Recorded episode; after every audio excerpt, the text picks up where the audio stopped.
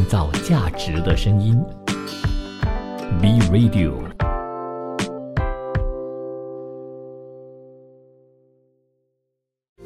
新趋势、新商机、新兴商业模式。全新一个月份，三月一号星期三，欢迎收听国际经济一二三，我是锦川，我是康欣。三月第一天呢，我们来聊聊有钱人。在马来西亚呢，有钱人这个课题呢，最近啊一直被人讨论，因为呢，有钱人会被追加比较多的税收，有没有？那我们这时候要谈的是国际上的有钱人啦，就是特斯拉的创办人马斯克呢，去年十二月他就将全球首富这个宝座呢，拱手让给了全球精品龙头 LVMH 集团老板阿诺特。特斯拉股价呢，当地时间二十七号星期一上涨百分之五点四六至二百零七点六三美元，今年来已经强势的反弹百分之七十。如果是从今年一月六号触及的盘中低点算起呢，更是反弹了大约百分之百。主因就是市场压住美联储可能放缓升息，带动资金重返比较高风险成长的股股票，以及特斯拉近期呢，他们降价促销嘛，也成功吸引了买气。根据彭博亿万富豪指数，马斯克如今的净资产达到一千八百七十一亿美元，远远超过了阿诺特的一千八百五十三亿美元，重夺首富的宝座。那么，根据财富咨询公司 Handley Partners 的一项最新研究表明呢，美国大约有九千六百名的亿万富翁，也就是净资产超过一亿元的人，其中大约百分之三十五的人呢，曾经就读于美国的这八所大学中的其中一所，那分别就包括了哈佛大学、麻省理工学院、斯坦福大学、宾夕法尼亚大学、哥伦比亚大学、耶鲁大学、康奈尔大学以及普林斯顿大学。让你猜猜吧，马斯克来自哪一所大学？也不知道，可是，在过去你记得吗？好像过往常常都有一个论调，就在讨论，好几个月前嘛，都在说，哎呀，要成为富豪，很多都没有什么高学历啦，甚至是在啊高等学府的时候辍学啦这样的论调。但是这个新的调查，哎，可能就对跟这份论调可能就有不同的一个方向。所以说吧，这个马斯克呢是来自宾夕法尼亚大学哈，那其中我们看到有百分之七的这一类超级富豪呢，毕业于哈佛、毕业于麻省理工以及斯坦福的各有百分之五。宾大哥大、耶鲁出产的亿万富豪都各占了百分之四，康奈尔以及普林斯顿大学则各占百分之三。这个报告发布之际呢，正值最高法院呢针对美国顶尖大学的招生现状呢进行权衡考量的时候，许多精英大学呢因为优先考虑校友子女的招生做法而受到了抨击。批评人士就说，这更加强化了财富以及特权的集中。那顶尖大学的这些录取率呢，近年来是一路在下跌，越来越多的申请者被迫争夺非常有限的席位。例如去年哈佛大学只接受了百分之三点一九的申请者，是这所学校成立三百八十六年以来的最低录取的比例。在美国的财产过亿的人士当中，从事金融和专业服务的人士占比是最大的，大约有四分之一，而另外大约七分之一的人通过科技行业获得了大量的财富。Hanley Partners 就预测科技行。业将在未来十年产生更多这一类的顶级富。从常春藤盟校或是麻省理工这样的精英大学毕业哦，并不能够保证你成为亿万富翁，甚至都不能够确保在中产阶级行列里头站稳脚跟。但这些大学的毕业生呢，在进入劳动力市场十年以后，的确比其他大学的毕业生通常赚得更多，年收入啊大约是十二点五万元，而其他学校的毕业生的同期年收入平均是八点。二万元。这个机构还表示，获得一流教育是成为世界上最富有的人的前提。这些人最大限度为子女的前程做好铺垫，以获得更大的代际成功和富裕程度。研究主管安德鲁·阿莫尔斯表示，这个研究追踪了这些亿万富翁最近获得的一个学位，而其中很多都是 MBA 等研究生的学位。他表示，一些亿万富翁继承了家族的财富，而另外一些人呢，靠的则是白手起家。不知道说这一份报告，呃，出炉之后呢，会不会有很多？人要把他们的子女呢送入这些学校、大学去就读。不过，如果真的进不到的话呢，或许可以去找这些富豪聚集或者爱去的地方哈，跟他住的比较靠近一点，近水楼台嘛。对于美国许多富人来说呢，拥有第二甚至第三套的住房其实是常态。根据一份新的报告，他们更喜欢在博卡拉顿等等滨海滨地区呢，或是落基山脉附近呢，买基本所需以外的房产，可以在假日呢住上几天。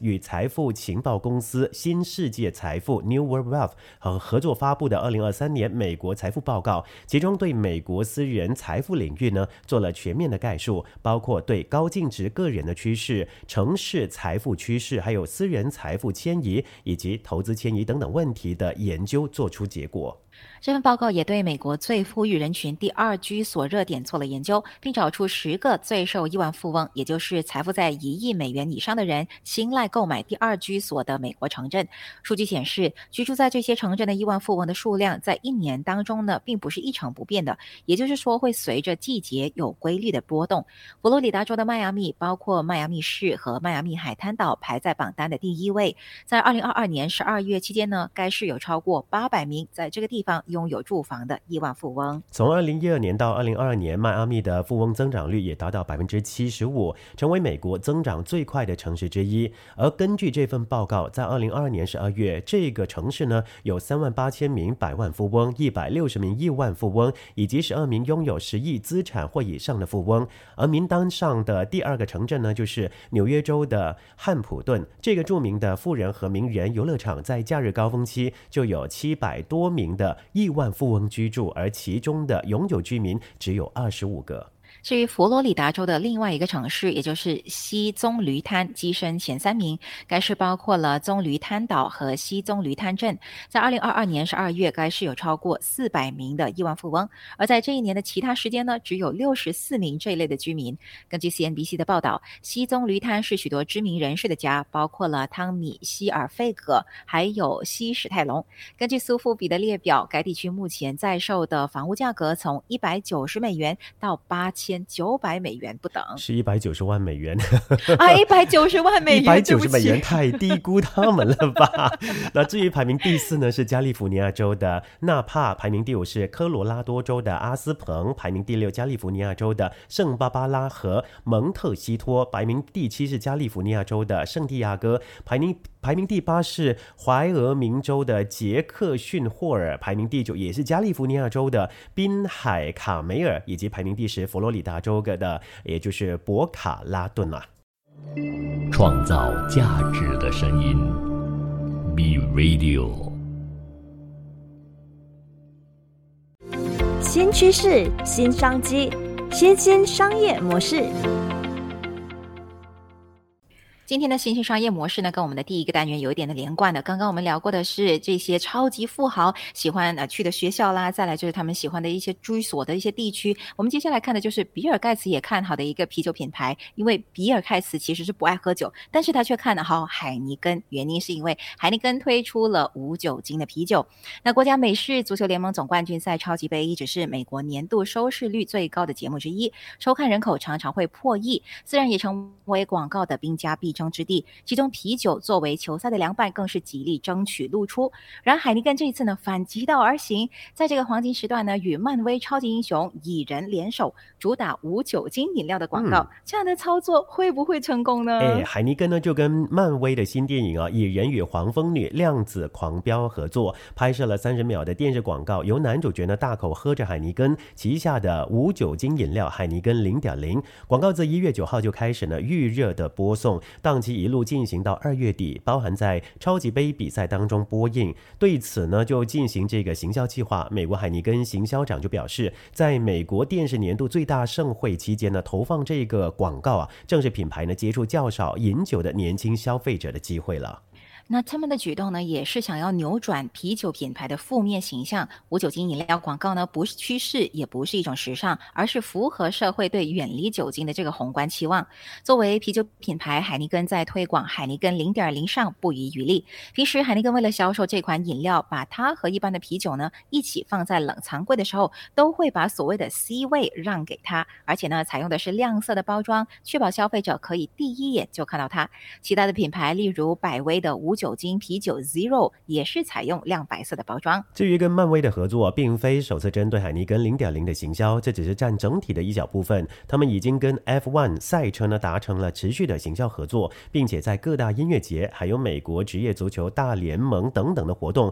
比赛当中就展示。也曾经跟零零七詹姆士庞德呃系列呢搭档行销，重视程度呢不不下一般的啤酒饮料啊。而 Dry January 是英国非政府组织 Alcohol Change UK 在二零一三年发起的一项活动，是推广戒酒计划，让参与者在一月份滴酒不沾。为什么是一月份呢？因为他们希望人们在十二月份的圣诞节啊、跨年狂欢过后啊，可以开始稍微的远离酒精。那今年呢，这个活动进入第十年，世界各地有不少的人扩大响应。根据去年的统计，已经有百分之二十的美国成年人表示，他们在二零二二年要响应这个活动，换算起来有超过。四千万人呢，那也让海尼根以及其他的酒类品牌重视起无酒精饮料的开发。事实上，酒精饮料市场呢，近期已经碰上了天花板。二零二二年，美国酒类销售量呢就下降了百分之一。而根据国际葡萄酒以及烈酒研究中心 （IWSR） 的预计，未来几年总销售量呢将会相对的持平。这与戒酒趋势兴起是有关联的。根据盖洛普的民调，美国成年人戒酒的比例近年就达到百分之三十七。为了拓展新的客户，酒精的这些酒饮品牌呀，也开始将行销瞄准不喝酒的人，并且加强推广研发无酒精饮料。而目前呢，无酒精市场的营业额已经扩大到酒精酒饮品牌的百分之五以上，而且光在二零二一年就成长了百分之三百一十五。至于非酒精饮料市场的总体也是在持续成长当中。根据 IWSR 在各大餐厅、酒吧以及零售通路的统计数据，二零二二年美国非酒酒精类的啤酒、黑麦汁、茶饮等饮品的销量，相比前一年增长了大约百分之二十五，达到将近十二亿美元。预估在二零二二年到二零二六年期间，销量将会再增长百分之二十五，后续会持续看涨。因此呢，即使目前无酒精饮料在这些呃酒饮品牌的占比是比较低的，但是依然是受到各家的重视。推行无酒精饮料啊，对酒饮品牌最大的目标当然是想打进年轻而不喝酒客群的市场。IWSR 策略长就说，尤其现在啊，节制饮酒、避免饮酒的想法在社会上呢越来越被重视。IWSR 分析，无酒精或是低酒精饮料的消费者大多是二零零零年代出生的年轻人，以及被迫在特殊场合，比如说婚宴饮酒的人。这些不喝酒的客群呢，原先呢只能选择比如说可乐啦、绿茶等等软性的饮料，如今就有了海尼根零点零。海尼根呢就有与他们建立关系的机会，也有助于品牌客群年轻进化。海尼根还有另外一个目标，就是让无酒精饮料变得很酷。海尼根零点零从二零一七年上市之后，海尼根每一年会投资超过五千万美元，希望把这个百分之零啤酒带入流行文化当中，把不喝酒转变为消费者想要做的事情，传递负责任的同时享受啤酒的理念。根据电视广告分析公司 iSpot.tv 的数据，一月份全美国电视上的无酒精啤酒的广告支出总计九百七十万美元。虽然跟啤酒品牌上个月在全美电视广告上花费了八千一百七十万美元相比是微不足道，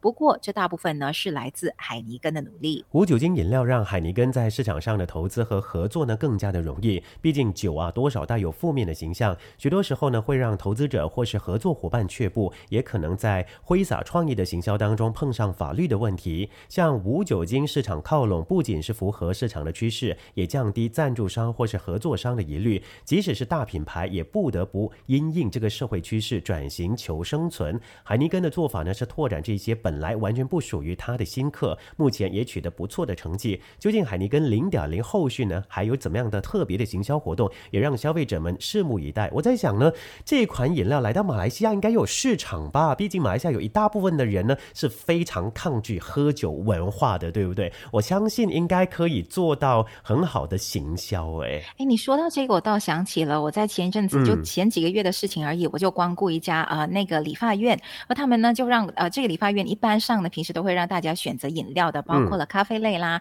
茶类啦。可是那一次呢，他们却有一一一个可能那像那个那个叫什么冰箱，冰箱就是有一个特定的品牌，我真的不记得什么品牌，然后里面的都是啤酒，我就奇怪，我就问他们，哎，你们怎么会在这里就是放置这个啤酒广告商或者是品牌的这个冰箱，而且里面都有产品？他们说不是不是，这个是零酒精的饮料，已经进驻马来西亚了。对，我就觉得好奇了。我说，那你们放在这里是要售卖给客户的吗？他说，其实是呃那个厂商跟他们合作，让他们在店里呢可以免费的让客户体验，这个也是一个不错的方法，让客群开始接受他们的产品。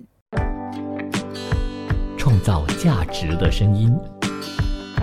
，B Radio。